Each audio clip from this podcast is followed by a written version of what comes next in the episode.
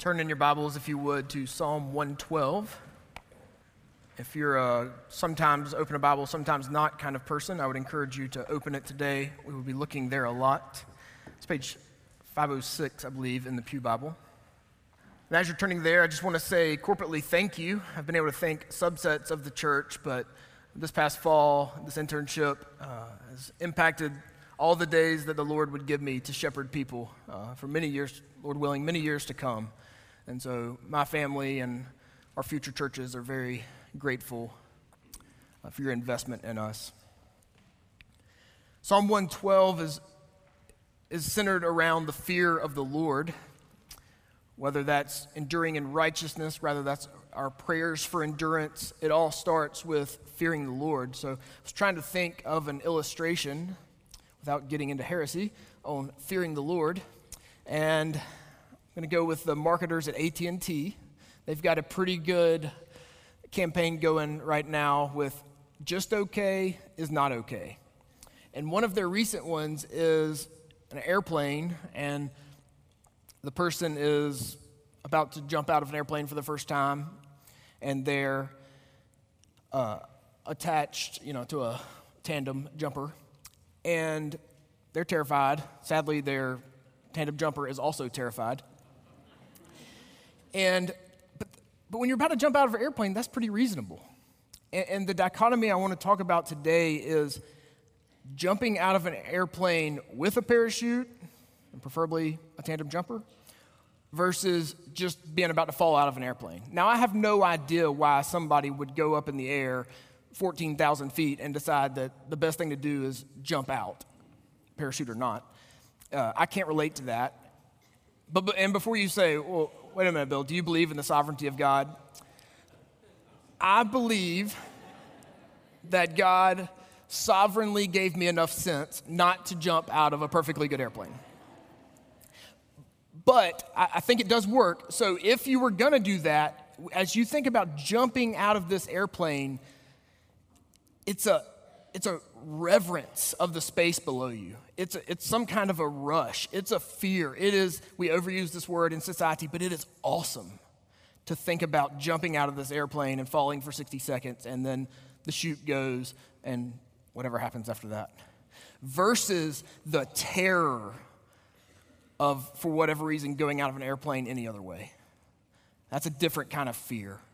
And so, as we think through Psalm 112 today, we're going to think about the approaching something awesome with confidence versus approaching something awesome with no hope at all.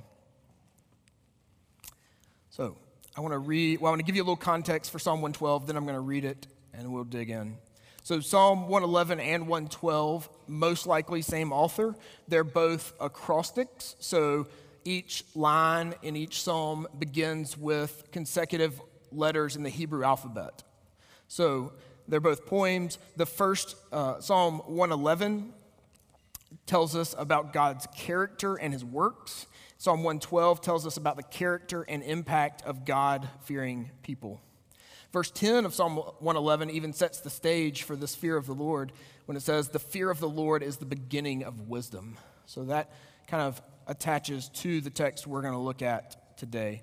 The outline I want to give you before we read uh, three sections first thing we'll talk about is seek to fear. We need to seek to fear the Lord, and we'll see that in verses 1 and 10.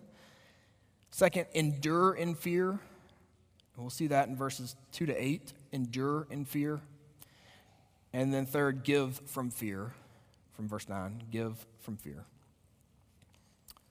Hear God's word from Psalm 112. Praise the Lord. Blessed is the man who fears the Lord, who greatly delights in his commandments. His offspring will be mighty in the land. The generation of the upright will be blessed. Wealth and riches are in his house, and his righteousness endures forever. Light dawns in the darkness for the upright. He is gracious, merciful, and righteous.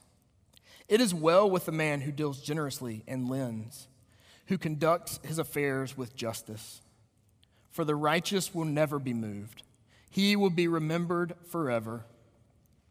He is not afraid of bad news. His heart is firm, trusting in the Lord. His heart is steady, he will not be afraid until he looks in triumph on his adversaries. He is distributed freely, he is given to the poor. His righteousness endures forever, his horn is exalted in honor. The wicked man sees it and is angry. He gnashes his teeth and melts away. The desire of the wicked will perish. Would you pray with me? Father, we join the psalmist and we say, Hallelujah, praise the Lord. We are so glad to gather in your house. We are so glad to be your people. We are so glad for the finished work of Jesus Christ that we, as we sung about earlier, might have a strong and perfect plea. And so, Lord, we come in His name, asking for your Spirit to open our eyes and our hearts to your word that we might be conformed more to the image of your Son. We pray in his name. Amen. Ideally, I would get to the climax of my sermon 25 minutes in. But not every sermon is ideal, so we're going to go straight to the climax. And I'm going to tell you what Psalm 112 is about. Psalm 112 The blessed man is the man Jesus Christ. He is the God man. And what I want to do is very quickly walk you through Psalm 112 and show you how Jesus is the fulfillment of Psalm 112. And then we'll come back and we'll look at it from original context perspective as well as what it means for us today. So I'm just going to ask you some questions, and that's why I ask you to have your, your Bible open if you were on the fence on that, because we're going to look at it a couple of times here. But blessed is the man who fears the Lord, who greatly delights in his commandments. Who feared the Lord perfectly? Who truly greatly delighted in his commandments? His offspring will be mighty in the land. The generation of the upright will be blessed. Whose offspring? Whose offspring are going to be a blessing to the nations? Jesus. Wealth and riches are in his house. Now, that one was kind of hard because in Jesus' earthly ministry, he was known to be homeless. But wealth and riches just applies abundance. I mean, it implies abundance. Jesus walked this life with an abundance. He knew he had everything he needed. He was well resourced by his Father for his mission. He was wealthier, not like we count wealth, but he was wealthier than anyone who ever walked.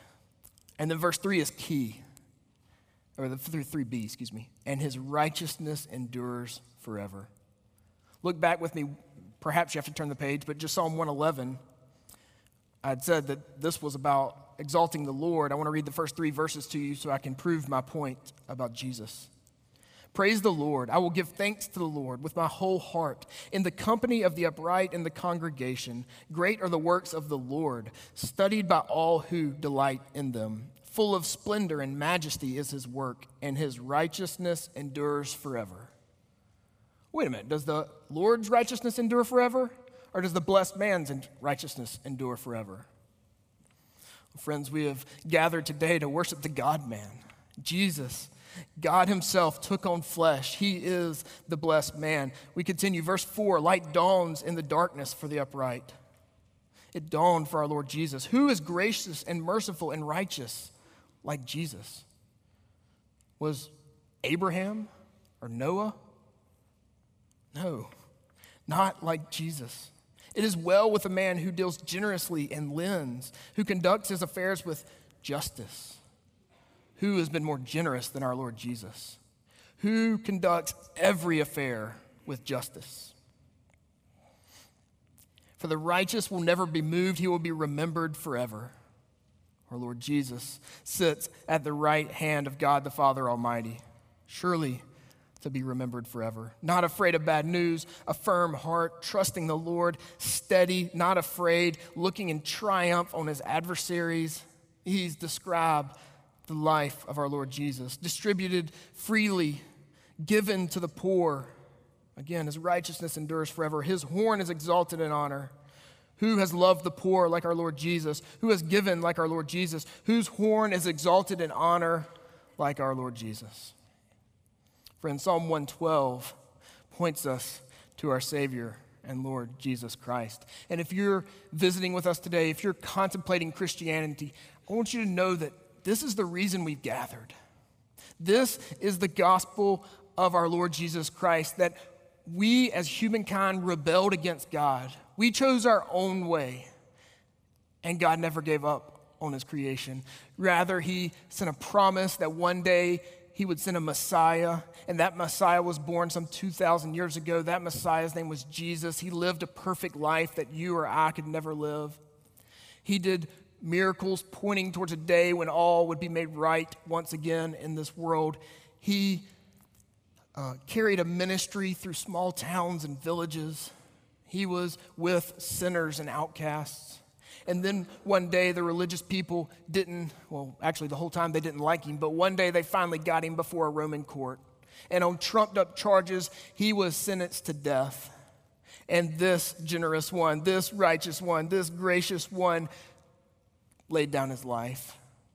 He chose to go to a cross at a place called Calvary and lay down his life in place of all those who would put their faith and trust in him.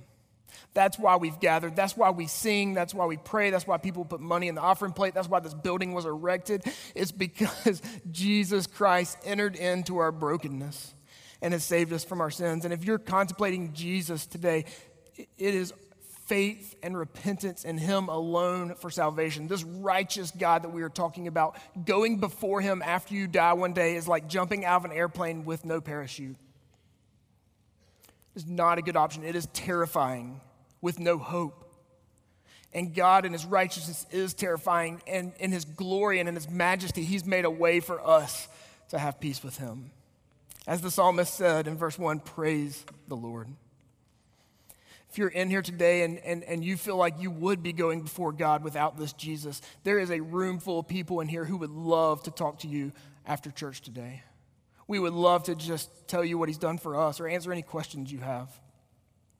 So, as we continue to look at this psalm together, I, is really geared toward those who have put their faith and their trust in this blessed man.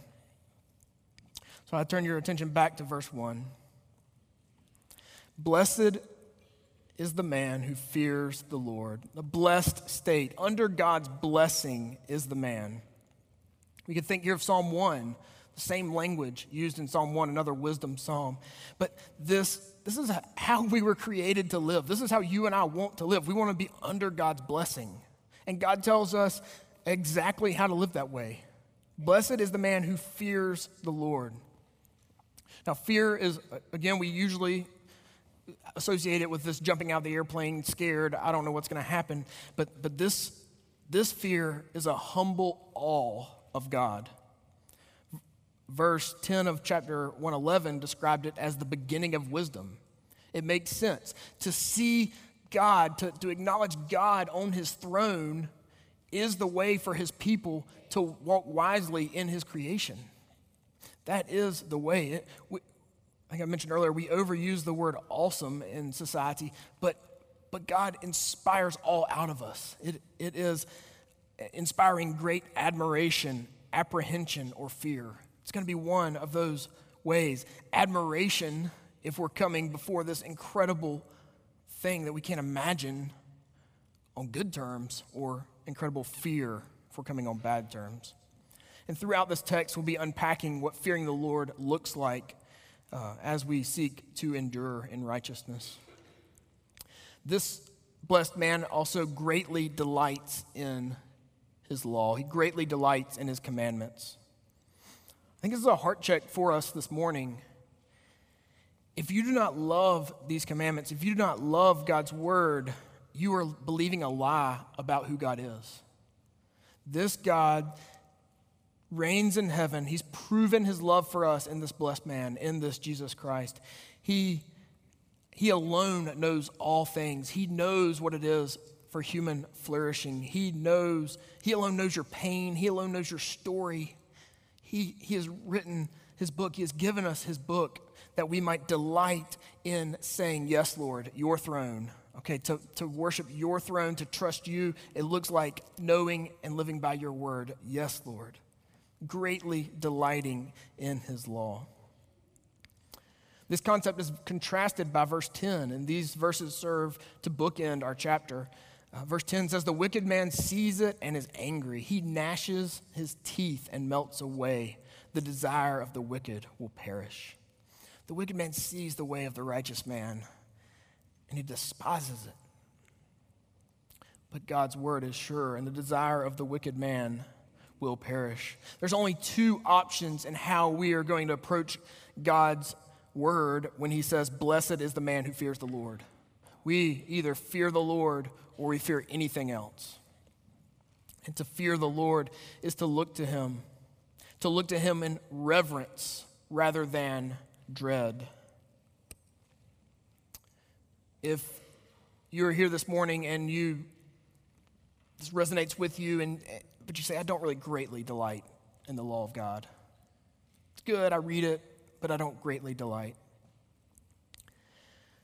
I want to encourage you to let this reality fuel your pursuit of the Lord. Whether it's your quiet time, whether it's corporate worship, whether it's acts of service, whether it's sanctification and confessing sin. Do you believe God at His word that this is the way to the blessed life? Resolve yourself to get to His throne room over and over again, just to come back to God as, as the one worthy of all of our affections, of all of our resources, of all of our pursuits. Not out of duty, but by faith. By faith that His word is good, that it's true, and that truly the blessed man is the one who fears the Lord. And if you're struggling with that, I encourage you to remember the blessed man the true blessed man. Remember Jesus. See, Psalm 112 is really about tandem skydiving the, what makes the commercial work for AT&T is there's this guy and he's apparently done this once before. And I don't know what the training process is for tandem skydivers, but that doesn't seem sufficient. But another thing about this guy is he's not a spring chicken. So I feel like he might have failed at a few careers. It'd be one thing if he just loved skydiving all his life and was like, I'm going to do this. But this guy looks like he failed in a few careers and was like, well, I'll try skydiving out.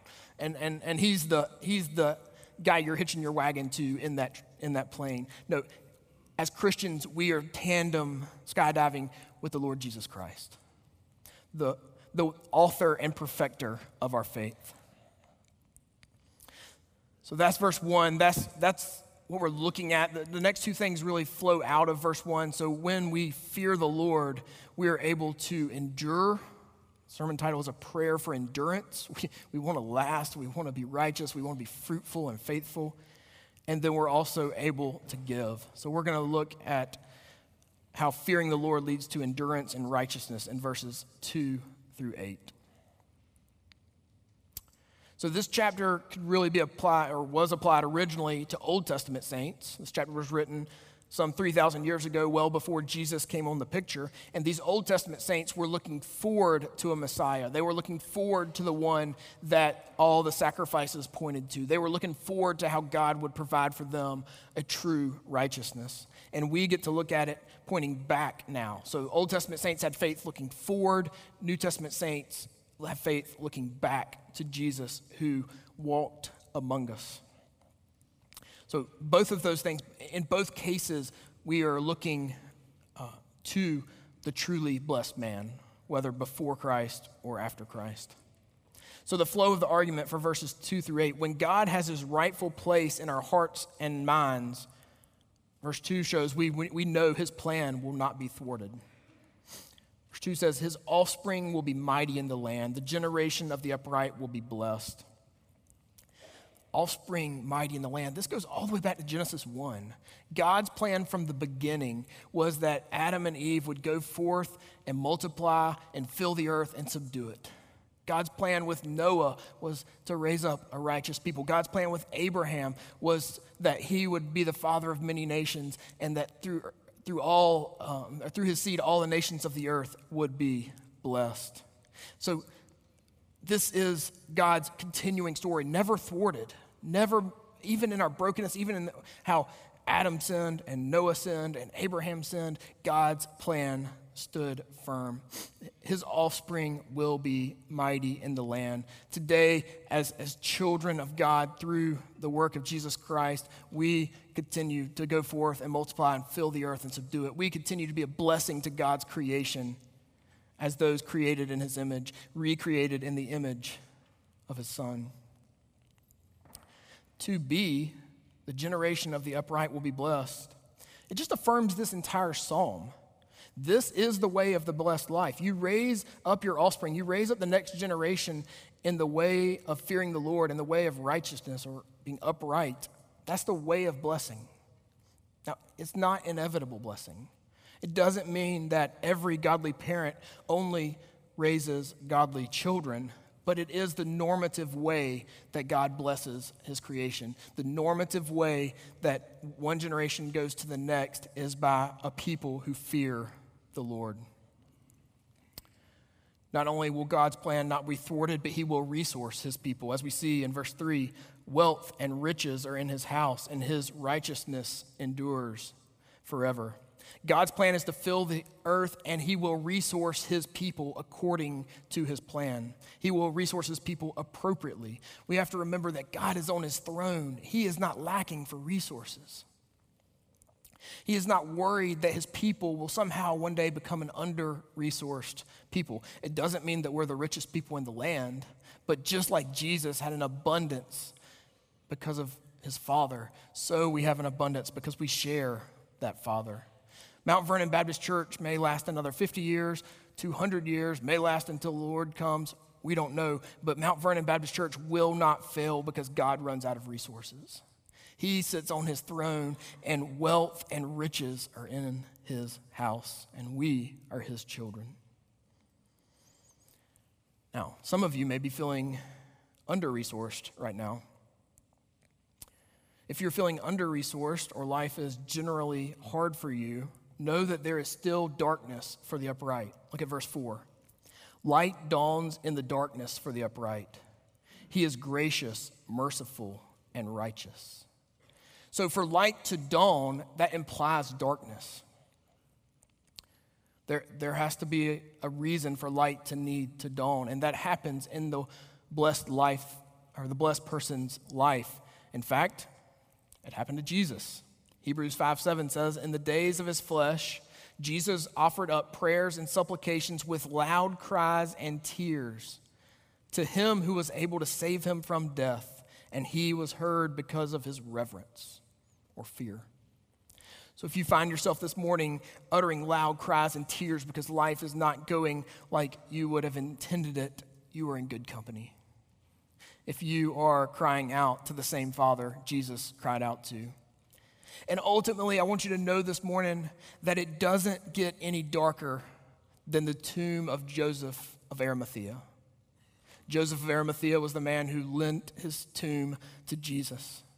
And for two nights and three days, there was complete darkness. But light dawned for that blessed man, and light will dawn for all of those who fear the Lord. Light will dawn. It could be three days, it could be three decades. It will happen in the resurrection, but light will dawn for God's children. We have a tandem diver in this life, and he knows what it is to cry out.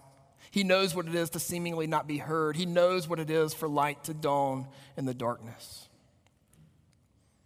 Verse 5 goes on, excuse me, verse 4 goes on. He is gracious and merciful and righteous. Not surprisingly, God's people will be like God, or godly people will be like God. The blessed man, the righteous man, the one who fears God and, and lives according to his law will, will be gracious and merciful and righteous. This man's blessings overflow to others around him. This is not that the, the holiest people, the most blessed people, live in the biggest houses and have the nicest things. It's not that kind of blessing. No, this blessing goes out. What is grace and mercy except for outward focused blessings? These struggles for you this morning? If we are consistently looking to the throne of grace in worship, we will emulate that which we worship. We will emulate the grace and mercy and righteousness that comes from the throne. When we meditate on the resurrection of Jesus, we will be empowered to live graciously and mercifully. In light of God being on his throne, his purposes being thwartable, his abundant resources, the inevitable light found in belonging to him, we deal generously and lend. Verse 5 It is well with the man who deals generously and lends, who conducts his affairs with justice. You see, we follow the example of our older brother, Jesus. We're going to talk more about generosity in verse 9 in a minute. But I want to focus now on who conducts his affairs with justice. You see, the wealth and the blessing that God's people often experience can tempt us to overpower the weak, but not the truly blessed man, not the one who fears the Lord. When we consider God's throne, when we consider his worth and who he is, what else are we going to do but treat others with justice? When we contemplate on the justice of God, it will flow into others' lives and the way we, treat them. See, injustice happens when the wrong little g, lowercase g, God gets on our, the throne of our heart. Injustice happens when this little g God is, is threatened, and so we have to treat someone unjustly to protect what's so important to us. But when God is on his throne, He is not transient. He cannot be thwarted. We, when He is the treasure of our lives, we need not treat someone with injustice because we don't have anything to protect. God will protect Himself. It may seem at times that it's going well for the person who does not conduct their affairs with justice or is not generous. Verse 5 says it is well with the man, but there will be, there will be times when it's well with the man who is not living this way. And there will be times when the Christian is tempted to be jealous, to be envious of how their life is going. I want to challenge you to take that to the Lord. Take that to the Lord and say, and just confess it Lord, I'm, I'm envious of how life is going for this person who's not pursuing you. There's sin under that. that there's, there's something in your, body, in your soul that's saying, God, you're not enough. What they have, that's enough. And we got to confess that sin and we go to the throne of grace and there we find mercy. You say, well, a lot of times my temptations are because I have to provide for my family. It's about provision. I've got to make this deal work, even though it's not a up and up deal, because I've got to provide. Take it to the throne of grace. Who is the provider? Who is the good provider? Can you provide better for your family than God on high? We can deal generously and justly because we will never be moved. Verse 6 For the righteous will never be moved, he will be remembered forever. I'm not talking about being remembered by your great grandkids. I don't think the psalmist is either. We're talking about being remembered by the only one who matters remembered forever by our Maker, by our Sustainer, by our Savior. We will be remembered forever as God's children. We need not fear being moved. Paul said it this way in Romans 8, verse 35 Who shall separate us from the love of Christ? Shall tribulation or distress or persecution or famine or nakedness or danger or sword? Those seem like legitimate concerns, each one of them. But the emphatic answer to Paul's question is absolutely no one will separate us from the love of Christ. No one can separate us from what God has done. The righteous will never be moved, remembered forever, blood bought, brought into the family of God, made one of his own.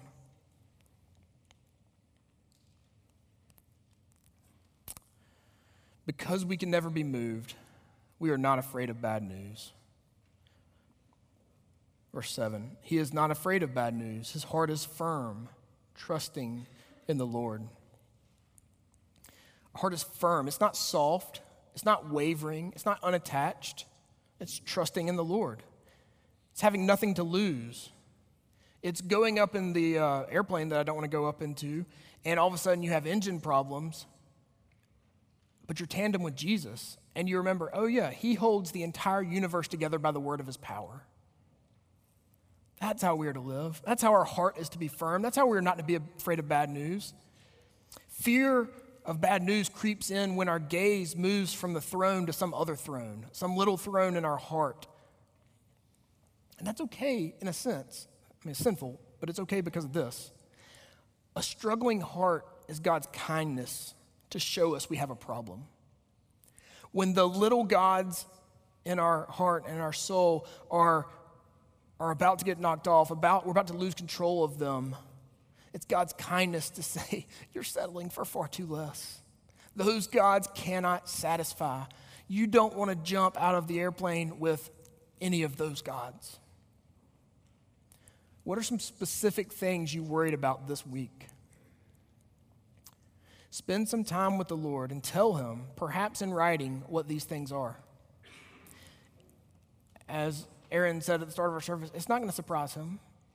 Confessing your sin is not going to surprise the God who knows all things, who knows the numbers of hair on your head and knows when the sparrow falls to the ground. Ask the Lord, are these concerns righteous or sinful?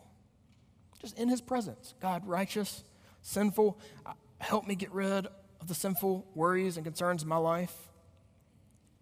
I wonder how much stress and worry in your life today is about things that you objectively should not be worried about. If you would just, in a, in a worshipful hour, take them before God and, and have some clarity and go, oh, yeah, God, you are the provider. You are good. You've proven your love for me in Jesus. Take, so, take care of so many things that we worry about. But again, God, in His kindness, lets us all struggle with those things so that we can be reminded again and again that there is one God worthy on one throne and he alone is to be worshiped and adored. Paul said it this way in Romans 8 31. What shall we say to these things? If God is for us, who can be against us? He who did not spare his own son, but gave him up for us all, how will he not also, along with him, graciously give us all things? We have to take our worries, we have to take our concerns to the throne of grace, and we have to remember the precious blood that was spilt so that we might have a strong and perfect plea. Verse 8 says, His heart is steady, he will not be afraid until he looks in triumph on his adversaries. A steady heart is a maintained position. If your heart is not steady this morning, then there are things keeping you from fully believing that God is on his throne and that he has proven his love for you in Christ Jesus. I have an all too real example for you of this. Uh, one day this week, I was here at the office and working, writing this sermon about fearing the Lord, and got some not terrible news, but not great news for uh, job prospects and just that whole process. And so then I was stressed, and I was sitting here trying to write the sermon about fearing the Lord. And I wish I could tell you, like, I had resolved this within a minute or two, but more than a minute or two, I eventually remember what I was writing about and fearing the Lord. And so I took my Bible and I opened it to Ezekiel 1, which hopefully many of you heard this sermon back in the fall as we started Ezekiel. And Ezekiel's given this vision of God, and it, it tells us that the vision he's given is the likeness of the glory of God. And so I read about these creatures that are fundamentally the most incredible things that you could imagine, and, and how I would, if I saw them, I would immediately fall down in worship, as we often see people do when they see angels. Uh, and we can't, words can't do justice to what's happening in the scene, and these creatures are incredible. And then we find that what we thought was this incredible vision is actually an entire expanse away from the throne of God. The most wonderful thing I can imagine was an expanse away from the throne of God. And you know, I finished Ezekiel 1, I was able to focus again because God is on his throne and I just needed to be reminded. I needed to be reminded that he is in control, that he's proven his love for me, and that I can trust him fully. Uh, verse 8 also tells us until he looks in triumph on his adversaries. I talked about this a minute ago where um, we may be looking at people around us who are doing it differently, who are not doing it as we understand it to be God's way, and yet they still seem blessed. And we have to confess that. We have to take it to the Lord. we have to remember his infinite worth. We can look to verse 10 and realize the way of the wicked. We do not want that. We do not want any other way. There is one way for man to live, and that is to fear the Lord. And before we move to our final point, which is the shortest point, is some of you may feel like you're failing at one, two, or five of these things that I've said today. You may feel like you're not greatly delighting in his commandments. You're not generous. You're not trusting him. There is grace for your failure. Remember the blessed man. Remember, Jesus himself chose to leave the glory of heaven and take on flesh and dwell among us, and that he was tempted in every way, that he is able to empathize with our weaknesses. Remember this Jesus. Remember what we're learning about in this God and this Jesus from 111 and 112. Righteous, uh, his righteousness endures forever. He is gracious and merciful. That is this God. We do fail. And God brings us in, just like we do our children. We are God's children. Children are forgiven. Children are part of the family, not a status to lose. So if you're failing this morning, there is grace for you. Go to the throne of grace and soak it up. Think about the majesty of Him in heaven. Think about the price that was paid so that you might have relationship with Him. Think about the Spirit that was given so that you might commune with your God all the days of your life. Well, when God is on His throne, when we are enduring in that reality, finally we are able to be generous.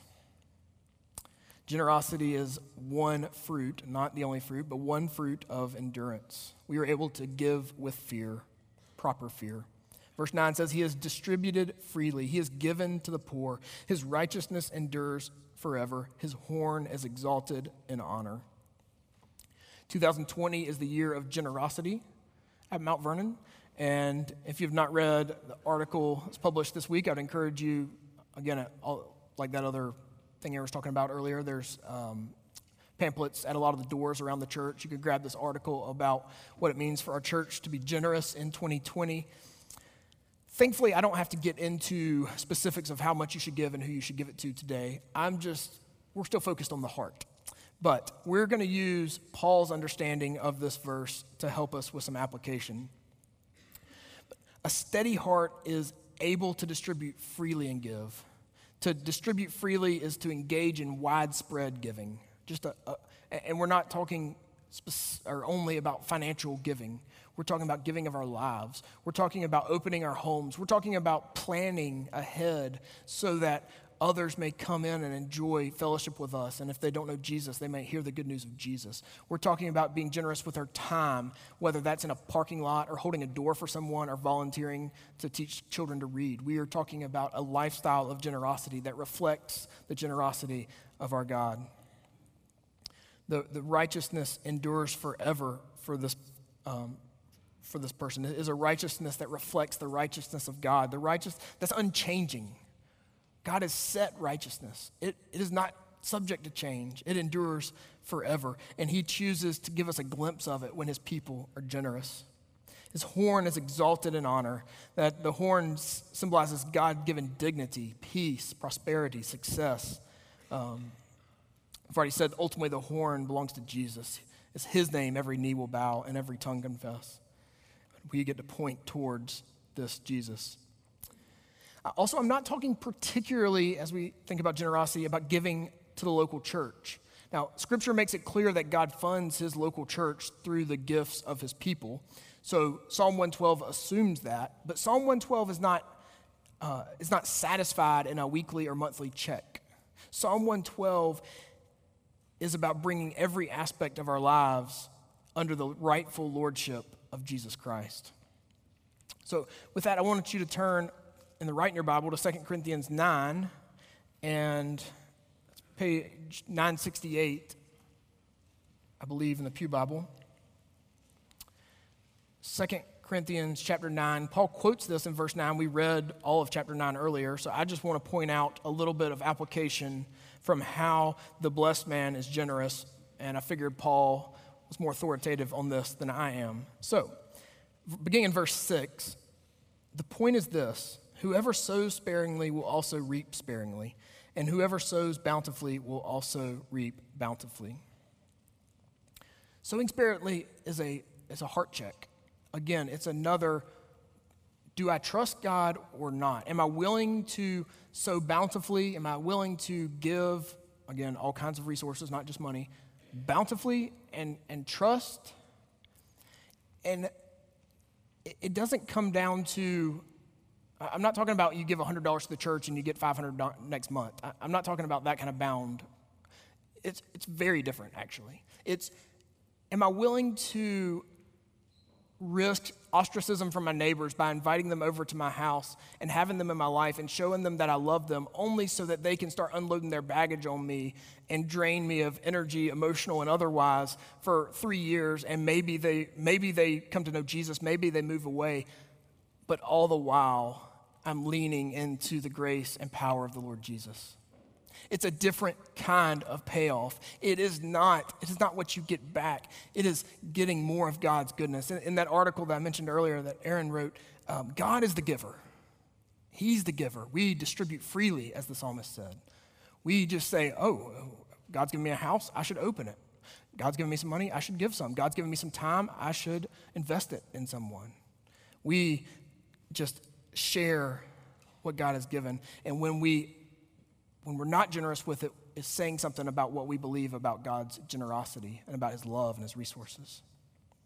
Verse 7 Each one must give as he has decided in his heart, not reluctantly or under compulsion, for God loves a cheerful giver. So, what I think this verse, one of the things this verse means, is that we are to decide what we're going to give, not at the end of the month when we're out of energy and out of resources, but on a Sunday afternoon when we're filled up after the worship of the Lord. We're to give strategically. We're to plan, uh, Paul said, as he has decided in his heart. So, so decide ahead of time. Decide while you're full of the grace of God, while you're full of, of remembering his goodness to you. Decide what kind of giver you want to be during that time. God loves a cheerful giver. We will never be a cheerful giver when there's any other little g gods on the throne. We can only be a cheerful giver when, when we realize that every good and perfect gift is from above, that God has provided for us in every way we can imagine. Is God able? Verse 8. And God is able to make all grace abound to you, so that having all sufficiency in all things at all times, you may abound in every good work. God is able to supply our needs. And then he quotes our verse He has distributed freely, He has given to the poor, His righteousness endures forever. Verse 10, he says, He who supplies seed to the sower and bread for food will supply and multiply your seed for sowing and increase the harvest of your righteousness. You will be enriched in every way to be generous in every way. This is the description of our God. This is what it means to fear Him when, when we fear, when he, when he is on the throne of our hearts, when we acknowledge his throne room in heaven, we are able to endure knowing that nothing can thwart his plans, nothing can snatch us from his hands. And from that, we are able to distribute freely.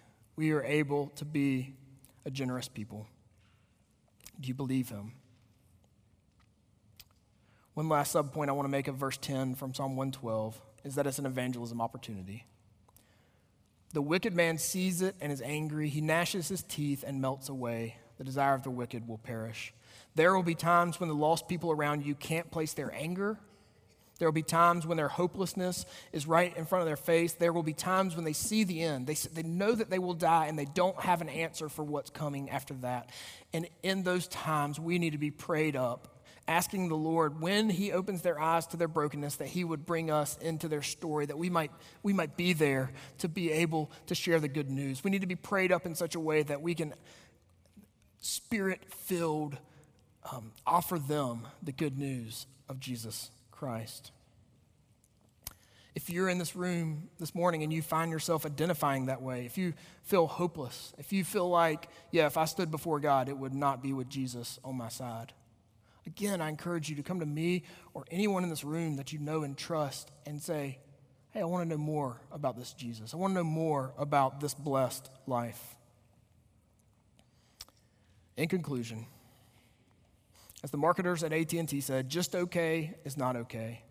A right understanding of God leads us, leads us to fear him with a reverence that requires a substitute. A right understanding of God on his throne, we will not prance into his presence with our own righteousness, the own good things we've done. We will come only through the blood of Christ. Blessed is the man who acknowledges the holy state of God today. Blessed is the man who greatly delights that God's ways are better than his own. And blessed is the man whose view of the throne room of heaven gives him clarity to live life graciously, mercifully, generously, justly, fearlessly, steadily, triumphantly, freely, and without regret. Let's pray.